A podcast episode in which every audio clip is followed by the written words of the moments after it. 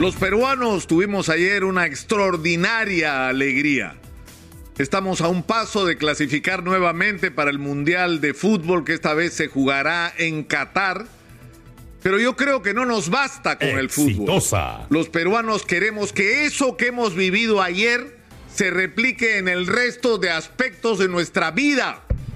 Pero para eso hay que aprender cómo fue posible que lleguemos hasta donde estamos en el fútbol, otra vez con un pie en el mundial.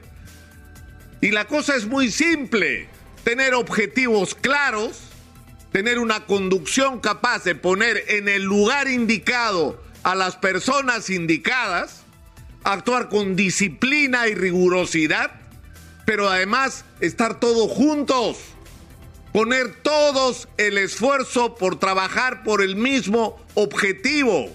Y lamentablemente eso que da resultados extraordinarios en el fútbol y que debería darlos en la política, no los da por lo que son nuestros políticos. Horas antes del partido, 24 horas antes, el espectáculo que teníamos en el Congreso era simplemente vergonzoso. Y tenemos que salirnos de ahí tenemos que salir del escenario de la política de la pura confrontación estéril que no lleva a ningún otro lado que a desmoralizar a los peruanos, a desgastarnos y a perder tiempo extraordinariamente valioso que deberíamos estar usando en trazar objetivos, en pelear por esos objetivos, en poner a las personas adecuadas por lograr cada uno de esos objetivos y actuar juntos como un solo país porque tenemos mucho más cosas que nos unen de las que nos dividen.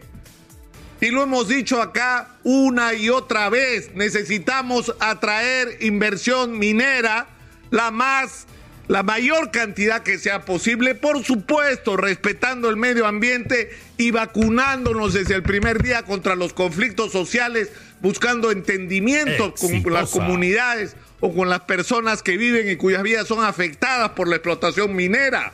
Eso es posible y eso no tiene ideología. Impulsar lo que ya empezó, que es la revolución en el campo en el Perú, con la agricultura agroexportación, desbloquear los proyectos de irrigación, integrar a los medianos y sobre todo a los pequeños agricultores a una agricultura moderna e incluso a la agroexportación, eso no tiene ideología llenar el país de carreteras, de trenes. ¿Cómo es posible que seamos el país latinoamericano más atrasados en vía férrea? Tenemos menos trenes, ya lo he dicho, que hace 100 años. Y eso tiene ideología, no podemos ponernos de acuerdo en que hay que hacer un tren de Tumbes a Tacna y todos estar de acuerdo con lo mismo. No podemos estar todos de acuerdo que se tiene que acabar la corrupción y que hay que ser implacable, sea quien sea, y que tengan que caer todos los que tengan que caer.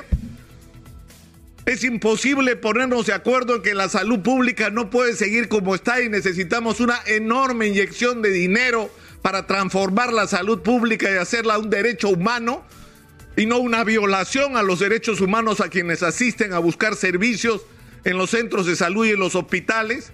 No podemos estar todos juntos en darle a nuestros niños y jóvenes una educación de calidad, una educación pública de calidad, lo cual implica también una enorme inversión en infraestructura, no solamente en pagarle bien, sino en educar a nuestros maestros para que a su vez ellos puedan educar con contenidos modernos a nuestros niños y a nuestros jóvenes. ¿Qué ideología puede tener eso?